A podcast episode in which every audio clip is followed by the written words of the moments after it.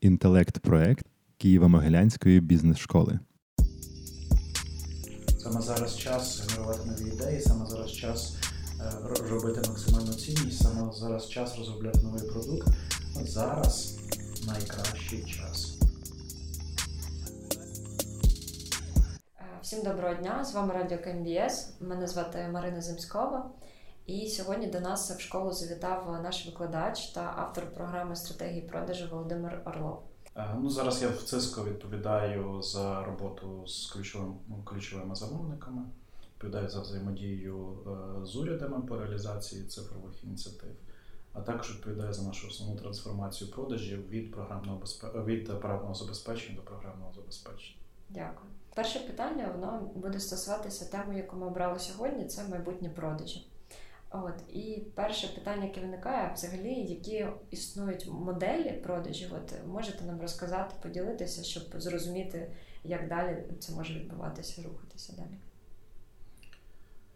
Е, Ну, взагалі, моя сама перша порада будь-якій компанії, чи то велика, чи то маленька, зрозуміти, на якому рівні в продажах вони зараз знаходяться. І я б не сказав, що модельні продажі чи продажі в моделі вони є такою панацеєю, до якої треба прагнути, але насправді я б дуже рекомендував. Ми зараз про це поговоримо. Найважливіше це усвідомити, на якому рівні ви знаходитесь. Е, І тільки тоді ви можете зрозуміти, а куди далі вам розвиватися. Тому, якщо говорити про продажі, то ми, наприклад, на нашому курсі стратегії продажу вводимо таке поняття, як рівні продажу. І ці рівні продажу принаймні дозволяють вам усвідомити, де ви є, і який наступний рівень, чи який наступний крок вам треба зробити для того, щоб перейти на інший рівень продажу.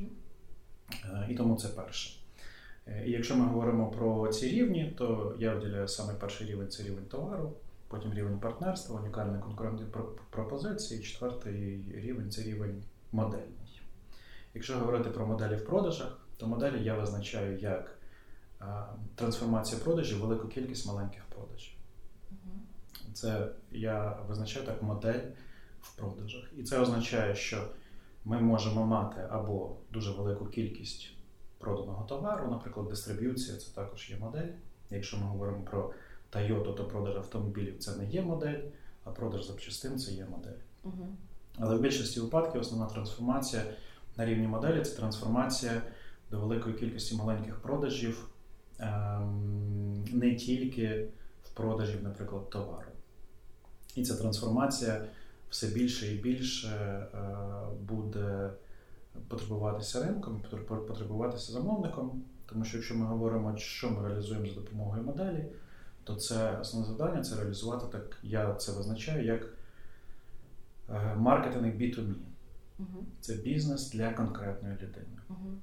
І ось основна трансформація в продажах це яким чином трансформувати продажі, задовольняючи потребу конкретного клієнта або конкретного Мгм. замовника. Це є от основна трансформація. Тобто Ми будемо бачити всі напрямки трансформації в продажів, не в сегменти, не в ринки, а в конкретні потреби конкретної людини, конкретної особи. Ось і тому, якщо ми говоримо про таку трансформацію, то зараз ми бачимо перші кроки трансформаційні. Може, не зараз бачимо, а вже давно ці трансформації відбуваються, а трансформація в підписках. І я говорю не тільки про програмне забезпечення, це трансформація і сервісних е, підходів в продажах, це трансформація також продажів апаратного забезпечення. Мгм. Якщо ми говоримо про такі трансформації моделі, то перше, що б я зараз, наприклад, думав, перебуваючи в будь-якій компанії, це яким чином трансформувати мої продажі в модельні продажі і як мати велику кількість маленьких продажів. Мгм. Це не значить, що ви не маєте продавати основний продукт. Це значить, що поряд з основним продуктом ви можете продавати ще додаткові або послуги, або додаткові продукти, або, е, або е, додаткові товари. Ось, наприклад, я, мені дуже зараз подобається трансформація українських бізнесів е, е, в підписки. І, наприклад, я можу привести приклад Мегого. Хоча Мегого це, якщо ми е, розуміємо, це сервіс, який називається Over the Top. Це означає, що ми надаємо сервіс поверх інфраструктури інших операторів, наприклад, там чи Київстар, чи Укртелеком. А Мегого заробляє гроші. Е, Оператор будує інфраструктуру, а Over the Top сервіс він заробляє гроші. Якщо ми візьмемо приклад Мегого, то Мегого працює, звичайно, на, на методах підписки. І ми можемо бачити базову підписку, можемо бачити не знаю, там, трошки кращу підписку, і можемо бачити повну підписку. Мгм. І таким чином ми таргетуємо сектор чи таргетуємо якусь е, аудиторію.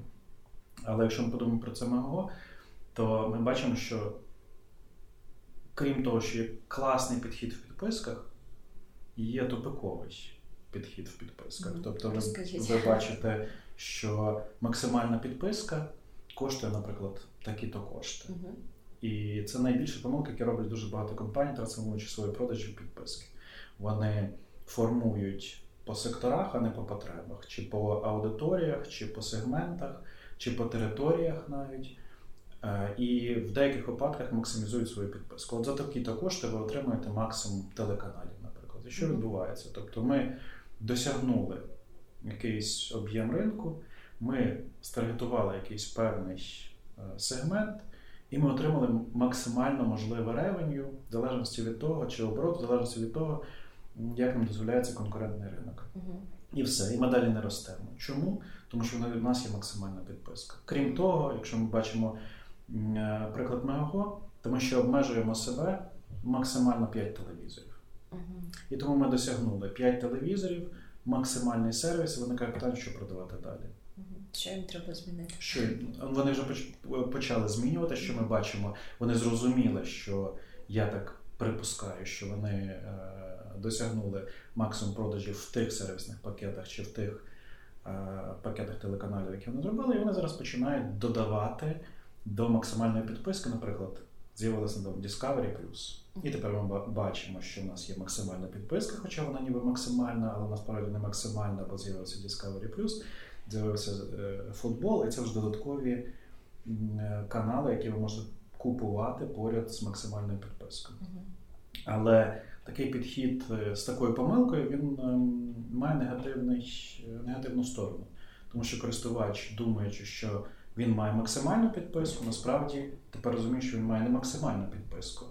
І треба ще, якщо подиви- бач, е, дивитись канал Discovery, треба додати Discovery, якщо ще футбол, треба додати футбол. Я думаю, згодом ми побачимо таких багато додаткових каналів в сервісі Мегаго. І вони, напевно, якось е, і переіменують свої підписки, тому що е, виставляння очікувань чи формування очікування, що ця підписка максимальна, і додаючи додаткових сервісів, генерить негативну гілку відчуття самого замовника. Мгм. Другий приклад, який фантастичний в українському бізнесі, і здава- держсектор. І здавалося, е, здавалося, що в держсекторі дуже важко трансформуватися, плюс, е, ну, можливо, е, є якісь обмеження, які існують в держсекторі, але, наприклад, є е, державний реєстр Мгм. так, державний реєстр землі. І здавалося, ну що такого можна зробити в державному з державним реєстром землі, крім того, що ви отримаєте якусь довідку, Ну да. чи пішли в ЦНАП, чи зробили на, в додатку ДР, ДРП, зробили замовлення, вам сформувалась довідка. І вони точно так само, як і МГО, пішли шляхом формування підписок. Тобто Мгм. ви отримуєте не тільки довідку, ви ще можете зробити підписку. І ви можете зробити підписку, тим більше вони ще краще це зробили. Вони зробили розділили це на суб'єкти і об'єкти.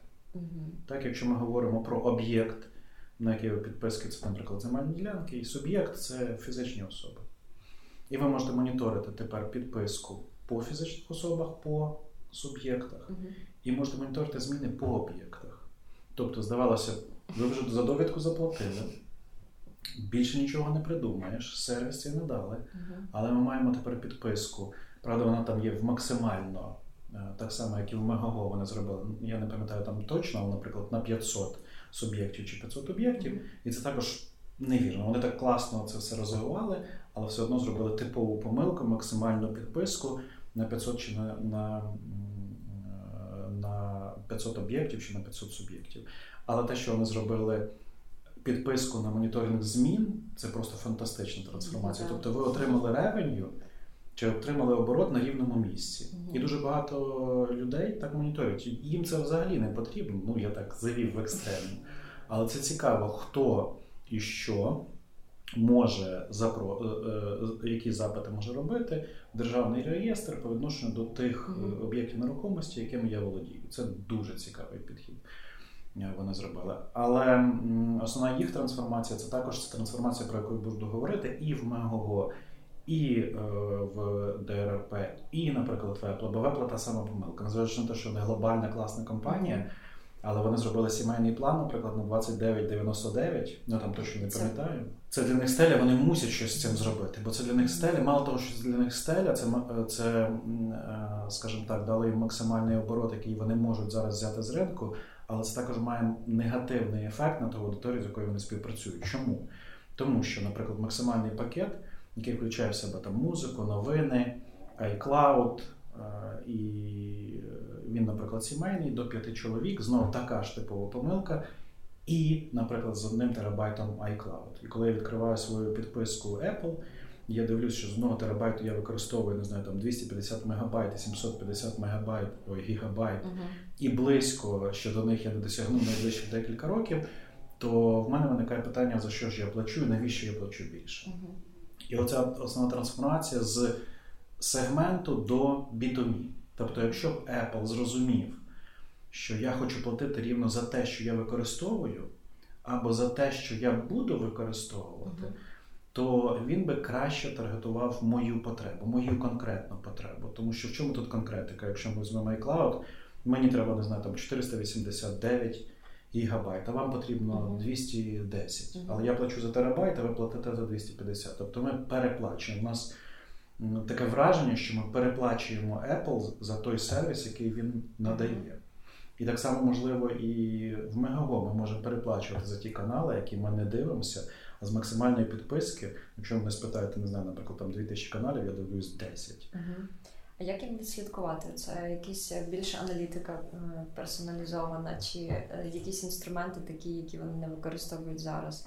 Чи це якісь дані, які їм потрібно додаткові збирати? Це це, це дуже розумієте, це все технологічні речі. Якщо ми говоримо про Apple чи е, Megago, чи той реєстр нерухомості, це все ж технології. uh І дослідити щось технологічно дуже легко. Це легше, ніж дослідити щось, не знаю, там, наприклад, маркетингове. Що я розумію під словом легше, тому що ви робите якийсь пробінг, пробу. uh і визначаєте. Або, наприклад, запускаєте експеримент. Хоча і Apple так робить. Вони е, формують групи людей, які хочуть бути е, першими в використанні цих чи інших сервісів, і вони е, знімають ту інформацію, яку їм потрібно.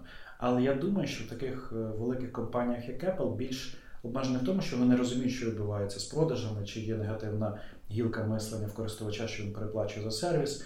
В більшості це скоріше всього пов'язано з операційними затратами. Тобто, щоб їм зробити щось більш кастомізовано, це потрібно додаткові інвестиції, потрібні додаткові операційні затрати. Яка їх основна трансформація чи основна трансформація будь-якого бізнесу, який має зараз підписки? Це так званий механізм на англійській мові називається True Forward. Uh-huh. Ну, Це трансформація підписок. Що таке True Forward? True Forward це оплата підписки від майбутнього використання. Чи по-іншому, mm-hmm. якщо я візьму приклад з iCloud, і я кажу, що незважаючи на те, що в мене підписка зараз на 1 терабайт за 29,99, а я використовую не знаю, там 250 гігабайт, то вони можуть мені сказати, слухай, в тебе зараз значка підписка. І ти будеш платити рівно за за, за те, що ти використовуєш, а це вже B2B. І якщо я зараз плачу за 250, а через місяць використовую вже 260, то в мене через місяць включиться оплата 260. Угу. Тим чином вони розіб'ють тарифи по, наприклад, по 10, по 5 чи по гігабайту. Неважливо. Чим дрібніше, тим більш кастомізованіше, тим більш попадаємо в потребу самого замовника. Цінність. І так створюємо максимальну цінність. І таким чином ви будете мати споживача, який платить за те, що споживає, uh-huh. щасливий від того, що споживає, і керує тим. Саме головне, що тут є автономія. Я, як споживач, uh-huh. управляю тим, за що я плачу. Тому що зараз в підписці Apple чи Megogo я не управляю за те, що я плачу. Uh-huh. Якщо говорити про трансформацію Megogo, це може бути тарифні плани по каналам, яким я дивлюся, або тарифні плани по кількості телевізорів чи по кількості пристроїв, які я підключаю. Якщо сьогодні в мене 5, а зараз насправді говоримо, якщо 5, вам треба нову підписку.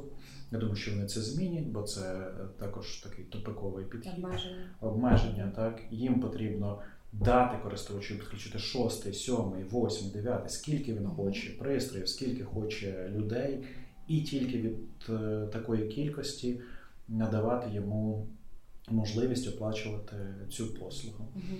І, і це є основна трансформація е, в підписках. Мгм. Це перше. Якщо є якісь питання, давайте, бо мене ще Так, є. у мене було питання, от е, можливо, воно трошки в сторону, але зараз є, мабуть, е, компанії, в яких є автоматизовані продажі, тобто там, де ну, не, не стільки людина, стільки ну, дійсно комп'ютер, скажімо так, або механізм певний.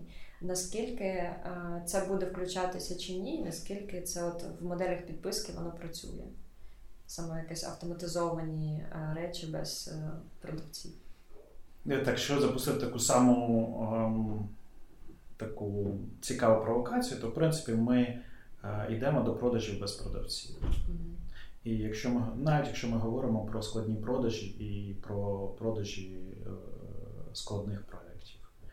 Тобто, в принципі, все йде до того, щоб автомат, максимально автомат, автоматизувати навіть найскладніші продажі. І от, наприклад, якщо я говорю про найскладніші продажі, якщо це IT, то є так зване поняття на англійській мові managed service. Тобто це послуга, от зараз вже, вже дуже багато операторів зв'язку починають надавати послугу великим корпоративним клієнтам автоматизовано. Тобто ви заходите на свій персональний сайт, обираєте, що вам потрібно, нажимаєте з Provisioning, і через пару хвилин ви отримаєте ті ресурси, які ви е, е, замовили в цього оператора. Чому так відбувається? Тому що відбувається основна трансформація в апаратному забезпеченні. Тобто більшість апаратного забезпечення е, інтелект. Якщо говорити про тренд, то він ем, розділяє е, інтелектуальну складову апаратного забезпечення на неінтелектуальну, чи по-іншому звичайне апаратне забезпечення, де просто є порти. От уявимо собі, вам треба, якщо вам треба підключити цей телефон, то ви підключаєте до точки доступу через Wi-Fi. Все це є технологія доступу, і вона для вас достатня, вам більше нічого не потрібно. Що відбувається далі, як він, як він комутується цей пакет, чи маршрутизується, вам взагалі все одно неважливо. І це все робиться тепер е, мало того, що з програмним забезпеченням, а більше того, воно робиться централізовано. От, наприклад, якщо ми беремо про- KMBS, то я дивлюся, у вас точки доступу. Мгм. Точки доступу Meraki є типовим представником технологічної еволюції Wi-Fi. Чому? Тому що ми маємо звичайну технологію безпровідного доступу з інтелектом, який знаходиться в хмарі, який надає значно більше е, KMBS аналітики про те, що відбувається, хто що робить, де, ну не знаю, чи можна таке говорити, на яких парах знаходиться, чи знаходиться взагалі. Він дозволяє вам кастомізувати свій підхід до, до конкретного користувача. Можете навіть зробити, коли я заходжу сюди на поверх, ви можете мене привітати з допомогою Wi-Fi. Може з'явитись вікно і сказати Володимир, вітаємо вас сьогодні в КМБС, що там вас сюди привело. Цікаво. Це, це так, так? Тому, тому відбувається така основна трансформація і в апаратному забезпеченні. Тому Циско каже, ми трансформуємось з апаратного забезпечення в компанії програмного забезпечення. Це тому, що ми не будемо вик- використовувати чи виробляти ем, апаратне забезпечення. Ми його будемо, тому що без нього ніяк. Без точки доступу ви не, не будете мати доступ в інтернет без комутатора, ви також не підключите обладнання. Але трошечки принципово змінився механізм обслуговування чи механізм технологічний, яким чином це зараз робиться для того, щоб трансформувати також в B2B. І здавалося б. Wi-Fi я до вас прийшов, а ви мене персонально привітали. Це також B2B підхід великих корпоративних мережах. Зараз дуже багато банків використовує саме такий підхід. Ви можете проходити повз відділення. А вони будуть знати, що ви проходите повз е, відділення, і будуть знати конкретно, що це ви. Ну вони не будуть знати конкретно, що це ви, тому що вони ідентифікують тільки ваш пристрій. Тому зараз дуже багато виробників вони приховують цю інформацію. Наприклад, Apple там запускає функцію Beta Relay. Це коли Мгм. не ідентифікують ваш IP-адрес і е, не розуміють, що це ваш пристрій і так далі. Тому зараз багато розуміють, що на основі цього можна ідентифікувати і людину. А наприклад, якщо у вас два пристрої від і два пристрої, ми знаємо Wi-Fi мережі, то ми з великою долею ймовірності можемо сказати, що це ви. Мгм. Ось тому Клас. ця трансформація технологій вона веде до трансформації також продажів. Ви говорите про Cisco, то Cisco також такі моделі будує. Більше того, я бачу, що Cisco, що ми представляємо саме механізм True Forward, Ми хочемо, щоб користувачі оплачували саме ті послуги, які вони отримують, які потрібні, а які потрібно їм, а не більше, не в пакетах, не не в пристроях і так далі. Тобто ви використовуєте стільки, от і платіть, знаєте, з наступного фінансового фінансового періоду, платіть вже за те, що ви спожили. І тому ми називаємо True Forward, тому що ви вже їх. Споживали ці сервіси, тільки потім оплатите, але можете і не плачувати, можете повертатись до тої кількості тих сервісів, які ви мали попередньо. Тобто це автономія. А що відбувається з тими людьми, якщо брати там, не знаю, Netflix, да, який теж має обмежену там кількість? Це відбувається відтік, коли люди відчувають, що вони не беруть повну е, ну, да, кількість можливостей, які є. Е, чи що з цими людьми? Чи вони зависають, просто не купляють більше? От, е, що там Ні, це я хочу прокоментувати відтік, тому що дуже багато навіть великих корпорацій вони відтоку бояться. А я зараз скажу таке, що відтік це не страшно. Чому? Тому що будь-який сервіс чи будь-який бізнес це бізнес, який націлений, ну не будь-який більшість, давайте скажу, який націлений на заробляння грошей. Так? Тобто вони хочуть отримати прибуток, і тому вони навіть можуть управляти цим відтоком. Тобто вони можуть хотіти відтоку. Як це не звучить жахливо, але можливо і потрібен відтік для того, щоб заробити максимальний е, прибуток. Чому? Для прикладу. Так, візьмемо оператора зв'язку. Ми кажемо, я оператор зв'язку, я покриваю 99% території України. Але коли ви покриваєте 99% України, ви е, мало того, що інвестували в це обладнання, за допомогою якого ви покрили е, територію України мобільним зв'язком, так? але ж також ви маєте якісь операційні затрати за обслуговування цього обладнання, цих uh-huh. вишок, не знаю, там і так далі. І виходить, що в деяких регіонах ви можете мати збиток. Чому? Тому що ви інвестували багато, людей використовує мало, а якщо ще там конкуренція, то використовується декілька операторів, і ви несете втрати.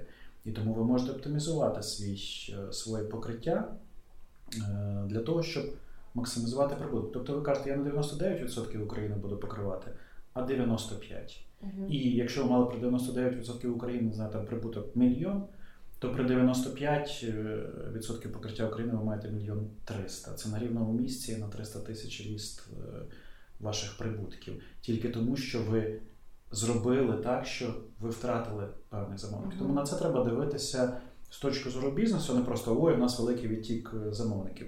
Невідомо, чи це погано, чи це гарно. Але звичайно, що класно, коли ви маєте постійне збільшення вашої аудиторії і ріст прибутку. Тому формула успіху вона завжди така, коли ваші прибутки, дельта прибутку росте швидше, ніж дельта збитків. Угу.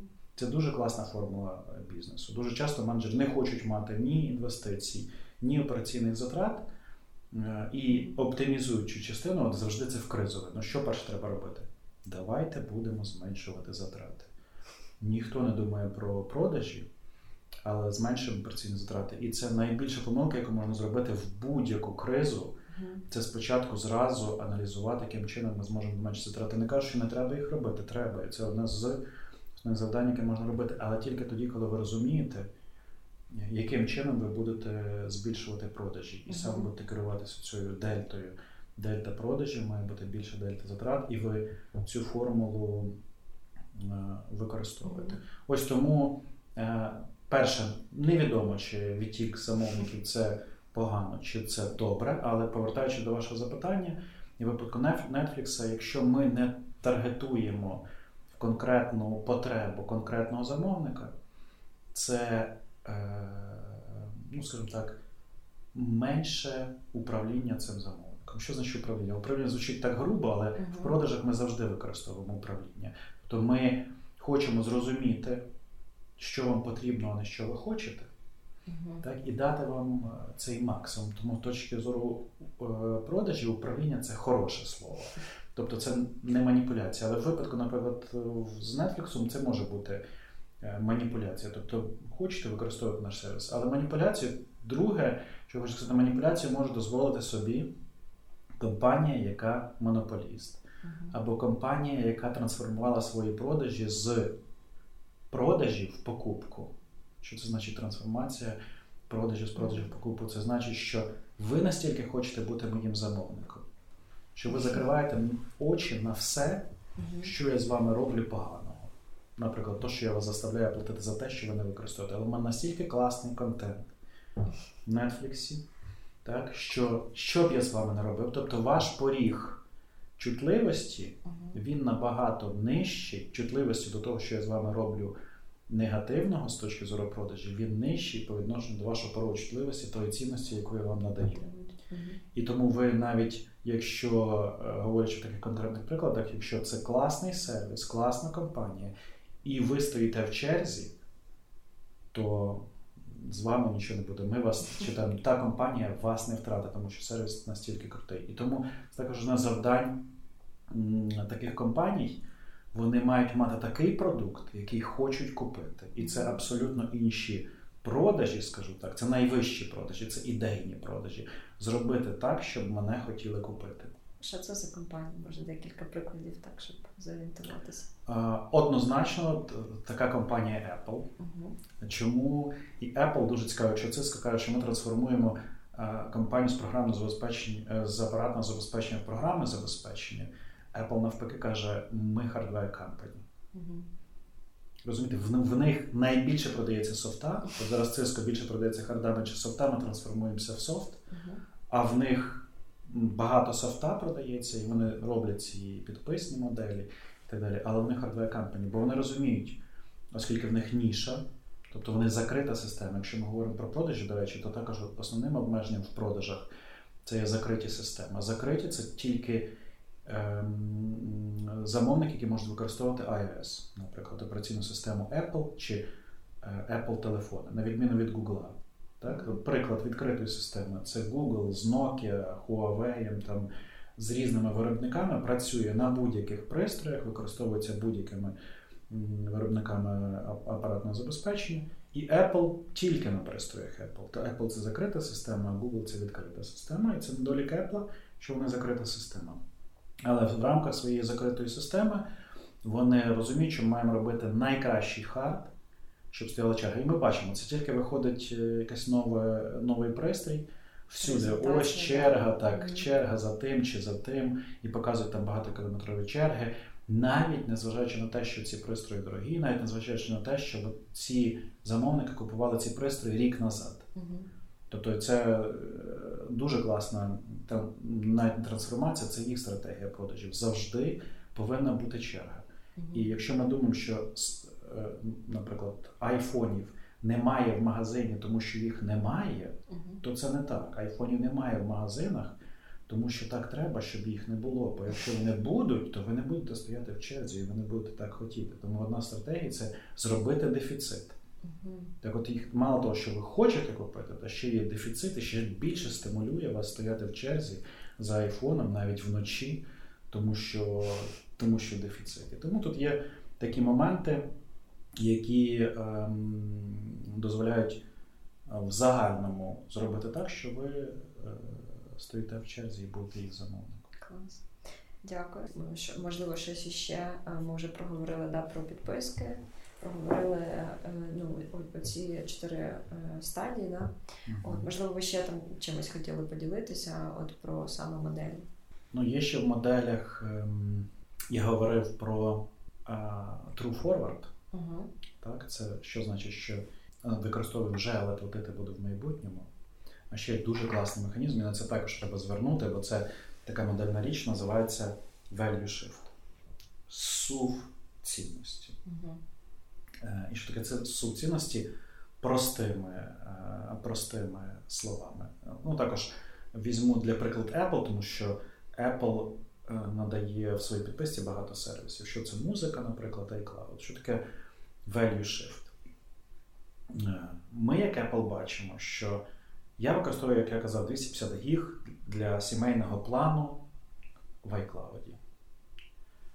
А, І бачимо, що а в мене підписка на 1 терабайт, тобто 750 е, е, гігабайт я переплачую. Але ми з другої сторони бачимо, що я значно використовую, наприклад, або ігри, або музику, або ще щось. Угу. То Value Shift говорить про те, що можемо один тип сервісу переливати в інший. Тобто, то, що я недовикористовую в одному сервісі, може додаватись мені в другому сервісі. І тому, якщо ми говоримо про трансформацію, наприклад, продажів Apple в підписці, він може розчіпляти. Тобто, що відбулося? Він раніше пам'ятаєте, продавав музику по е, піснях. Тобто ви формували собі альбом, Угу. і там ну, це насправді дуже дорого. Вони зробили значну цінність в підписках. Це однозначно дуже класна трансформація. Але тепер буде зворотня трансформація. Щоб зробити B2B, мені треба вже розчепити оці сервіси і зробити з них більш персоналізовані. Якщо ви більше слухаєте музику, я вам дам більше музики, більше фільмів, більше новин чи більше ігор, а менше storage. Або навпаки, якщо у вас план storage маленький в iCloud, і вам потрібно більше місця, але ви дійсно платите за музику як частину сервісу, але ви її не використовуєте, чи, наприклад, ігри не використовуєте, дуже багато в підписках Apple не використовується. От воно є, але не використовується користувачем. Тому можна додавати ці е, сервіси до того сервісу, яким, який ви використовуєте найбільше. І це називається value shift. Тому е, основна трансформація, мало того, що більшість е, компаній будуть трансформуватися все-таки в моделі, вони будуть додавати трохорот механізми, це коли ви будете платити в майбутньому за ті сервіси, які ви використовуєте. І друге, вони будуть надавати можливість вам гнучко переливати ті сервіси, які не довикористовуються, в сервіси, які ви використовуєте більше. І тут теж, якщо завершуючи, напевне, на тему про підписках, дуже класно. Е, Наприклад, дуже часто чую е, на, на стратегіях продажі програм, ой, дивіться, ми продаємо продукт, який неможливо трансформувати в велику кількість маленьких продажів. Так, і, наприклад, бетон. Додавай, наприклад, візьмемо складний продукт, простий, водночас і складний, і простий продукт, не знаю, продаж бетону. І ми кажемо, дійсно, бетон відрами ми не будемо продавати, наприклад, в розетці е, чи в епіцентрі на онлайн-платформах. Хоча можемо спробувати. Недавно був навіть кейс, де люди м, фокусувалися на вони продають фарби і інші такі хімічні матеріали. Вони фокусувалися на великих замовниках, але зараз найбільше в них продажі через е, онлайн-платформи так, через той же епіцентр, чи, можливо, через розетку, е, де вони е, продають маленькими кількостями той самий продукт, але велика кількість замов, замовлень. І це зараз рятує. Тому що чому всі, давайте ще повернусь до, до підписок і моделі, чому всі в модель хочуть зайти? Тому що модель дає вам передбачуваність і стабільність. Це дві цілі, які модель досягає. Це не значить, що вони можуть вам максимізувати оборот, але це значить, що вони вам дадуть частину обороту, який дуже передбачуваний і дуже стабільний. Тобто, якщо Apple продасть, не знаю, там 5 мільйонів нових смартфонів, це значить, що в них як мінімум з'явиться 5 мільйонів, ну десь так, 4 мільйони нових підписок, навіть самих маленьких, не, там, по 2,99 там, чи по 4,99. Таким чином я можу передбачити, що 4, не знаю, там помножити на 3, на 3 долара, це вже має 12 мільйонів додаткового обороту. І тому це не повна трансформація, де всі продажі будуть трансформуватися в модель, але це частина продажів, яка дозволить вам дати стабільність і передбачуваність. Так, повертаючись до бетону. Так, е, здавалося, ну що там, ми продаємо бетоновозами чи бетономішалками бетон. Як можна тут додати якийсь сервіс, який можна зробити як підписку? І одна з навіть з українських компаній, я недавно чув це бетон від? Ковальської, так, вони почали фокусуватись на сервіс і надавати прораб. Бо вони кажуть, що прораб це найскладніша робота в світі. Ну, я завів в екстремум. Ну, дійсно, тому що прораб оркеструє дуже велику кількість завдань. Це така дуже важлива людина на будівництві. І йому важливо знати, в який момент е- приїде бетономішалка. Тобто вони в маркетингу, якщо ми говоримо про маркетинг, я поняття job to be done, вони зрозуміли, що потрібно прорабу, і на базі цього вони можуть е, розвивати якийсь сервіс. І що вони роблять? Вони працюють над платформою, де прораб чітко бачить, чи виїхала ця бетономішалка, де вона знаходиться, коли вона приїде. І вони оркеструють іншими завданнями на будівництві по відношенню до того, коли приїде ця бетономішалка. Тому що бетон це такий продукт, який трошечки забарився, і вже бетону нема. Тому і будують сервісну модель. Або вони закладають цю модель в вартість бетону, ну що там одна бетономішалка стала на 20 гривень дорожче. Взагалі ніхто навіть не помітить. Тобто є оцей поріг також, де замовник готовий платити за той додатковий сервіс. Тобто не обов'язково робити навіть підписку. Це просто сервіс. Це просто може бути трошечки дорожчий, трошечки. От уявіть там 300 бетономішалок по 20 ну, 300 бетономішалок в день по 20 гривень. Угу. Так, це вже скільки? 6 тисяч е, гривень Так. Е, в день, виявіть в місяць 6 тисяч на 30 днів, то буде там 180 тисяч. Мгм. Отак на рівному місці. Так, якщо та платформа коштує мільйон, то ми бачимо, що оку- оку- окупаємість цієї платформи, не знаю, там 5 місяців. Угу. Робити чи не робити? Звісно, робити. Так? І тому навіть в складному продукті, якщо ми можемо ем, подумати, що ми можемо зробити не тільки з продуктом, Угу. тобто основна методика можна розбити його на частини, е, на маленькі дози, на маленькі порції, і подумати, що з цим можна робити. А можна також додати сервіс, а можна також додати логістику, і ви точно зможете зробити модель, яка дозволить вам зробити підписки в будь-якому Мгм. випадку. Клас. Дякую. Може, якийсь ще там один приклад? Основна трансформація розетки в продажах вона відбулася давніше, це не зараз. Вона відбувається зараз. Ми перейдемо до магазинів і до їх підписок, Мгм. тому що в розетки також е, є підписки, але основна трансформація розетки відбулася, коли вони перейшли від закритої моделі в відкриту модель. Ось це основна трансформація була розетки. Перейти від закритої системи, коли вони були власником і всіх товарів, які вони продавали, і мали контракти зі всіма постачальниками, які Мгм. вони давали, вони перейшли в маркетплейс. Тобто вони стали, вони були Apple, а стали Google. Угу.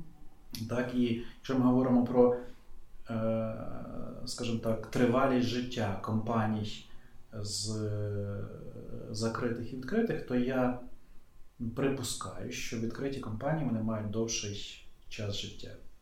І тому Більша кількість людей, які можуть долучитись, так? І більше кількість людей, і це закрита система завжди має обмеження в обороті. Угу. Навіть якщо ми говоримо про Apple, там капіталізація трильйон, чи там може трошки менше зараз, але е, в оборотах це мільярди, сотні мільярдів доларів. І насправді е, це може бути усвідомлена стратегія. Ми завжди будемо закритою системою. Так? Але ми також можемо трансформувати закриту систему відкриту. І що дала е, відкрита система, це однозначно збільшення долі ринку, однозначно збільшення долі ринку, збільшення оборотів, так і максимізація своїх інвестицій. Тому що я на платформі дозволяю працювати е, більшості чи будь-якій компанії, яка хоче на ній працювати. То це основна трансформація, яка відбулася з розеткою. А далі, і, і там є негатив, також є негатив, тому що якщо раніше вони контролювали весь ланцюжок надання цінності своїм замовникам, то зараз вони не можуть проконтролювати цей весь ланцюжок.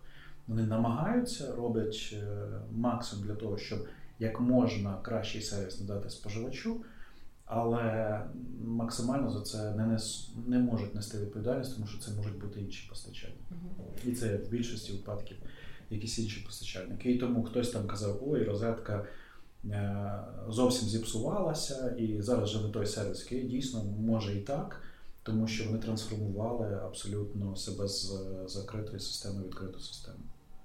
Але вони намагаються все-таки е, надавати також і підписки. От якщо ви бачили, в розетці є там місячна підписка з безкоштовною доставкою. Та сама типова помилка, що була і в Мегаго, і в Apple, вона тупікова, от місячна підписка на безкоштовну доставку коштує стільки. Все, крапка. Мгм. І як ми бачимо, вже багато років це не розвивається. Чому не знаємо, що зробити? А чому? Тому що зробили на початку саму велику помилку. Е, Чому вони відкривають магазини?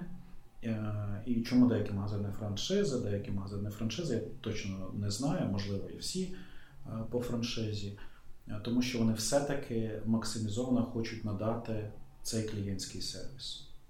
Плюс вони бачать, що був такий період, де е, розетка сильно росла і взагалі не вважала, що офлайн є для них конкурентом. А потім е, офлайн-магазини е, розробили свою стратегію, тому що це все-таки конкурентний ринок, і вони почали значно краще працювати в офлайн. І ці недоліки е, чи переваги, які є в офлайн-магазинів в офлайні, розетка не могла ніяк онлайном задовольнити. І якщо говорити про цих офлайн-рітейлерів, то реально, коли ви е, прийдете до них, ну, наприклад, я можу провести, сьогодні вже багато компаній згадують цю задаю конфі. Угу. Те, як конфі працює своїм замовником, от я просто йду туди, щоб отримати задоволення, як зі мною працюють магазини конфі. От чесно, от чесно, я не знаю. Просто я вже як продавець туди ходжу просто, щоб отримати задоволення, бо хтось з ними працює. От з продавцями там є така усвідомлена стратегія. І це не так, що ми хочемо тобі там втюхати максимум. Зараз трошечки вони зіпсували, бо там якась видна конкуренція, всі до тебе біжать, а це такий не досить е- хороший перший перший крок. так. Але е- коли я обираю щось в офлайні, то я обираю це з дуже класною консультацією, яку я там отримую. uh І і вони дійсно працюють з тим, не з тим, що я хочу, а з тим, що мені потрібно. От прям. uh прям така усвідомлена стратегія. І це дуже класно в офлайні, чого ви ніколи не не зробите в онлайні. Чому в онлайні? Не зробите, тому що в онлайні ви ну, зараз можете якось е, консультації, відгуки почитати, але, по-перше, онлайн залишають тільки фільтровані відгуки. Uh-huh. Тобто, яким їм хочеться, який буде працювати на їхню стратегію, те вони залишають, а який їм не хочеться, те вони видаляють. Uh-huh. Тому все це вже давним-давно зрозуміло і дуже вірять е, цим відгукам. А як знати, чи це товар найкращий, ну невідомо. Тому починається така поведінка. Я щось дивлюсь в онлайні, потім йду в офлайн, потім знову переходжу в онлайн. І це така рулетка. Де я куплю? В офлайні чи в онлайні? І хто зі мною краще працює? В офлайні чи в е, онлайні? І тому всі недоліки які є в онлайні, вони хочуть закрити офлайном. Це перше. Друге, однозначно, контроль якості і контроль операційних процесів. Тобто, якщо це вже компанії, знаєте, якщо вже це з'явилося, це значить, що ви досягаєте максимум своєї долі ринку. Тобто ви вже оптимізуєте і клієнтський досвід, і операційні процеси. Це значить, що ми можемо чекати знову якісь, якихось е, інновацій від розетки. Тобто вони вже максимізують свою стратегію, яка в них була, і напевно е, зараз є якийсь етап якихось нових ідей, якихось нових інновацій, які вони будуть впроваджувати. Ну, це таке моє спостереження. Будемо чекати, mm-hmm. спостерігати. Дуже дякую. І останнє прохання нашим українським компаніям, можливо, ви е, можете щось побажати з точки зору продажів про що подумати, можливо, які питання зараз собі поставити в такий непростий е, час. Ви знаєте, саме е, моє більше побажання ніколи не думати, що щось неможливе. От перша фаза завжди думати, як зробити так, щоб було можливо, і думати, які ідеї можуть бути. Тому що цінні, цінні ті, е, скажімо так, люди, які думають, які генерують ідеї а не які е, кажуть, чому вони неможливі. Угу. Тому що проблема зараз не в тому, що немає ідей, а в тому, що багато думають, що зараз дуже багато неможливого, не час. А я хочу сказати, що саме зараз час. Саме зараз час генерувати нові ідеї, саме зараз час е, робити максимальну цінність, саме зараз час розробляти новий продукт, саме зараз час працювати своїм сигналом. Зараз найкращий час. Оце моє, моя основна порада. От чим ті, хто зроблять щось зараз, ті однозначно будуть, ну скажімо так, переважати чи перемагати в майбутньому. Тому зараз на все час. І ми бачимо, як за маленьку, за маленький час відновилось дуже багато бізнесів. Дуже багато. От Від від пустого Києва до максимум заповненого з максимальним сервісом, і вони ще кращі, ці сервіси. І тому ті люди, хто розуміють, що зараз час, вони однозначно будуть е, перемагати в продажах. Дуже дякую. Дуже дякую за цю розмову. Було дуже приємно поспілкуватись. Дякую. Гарного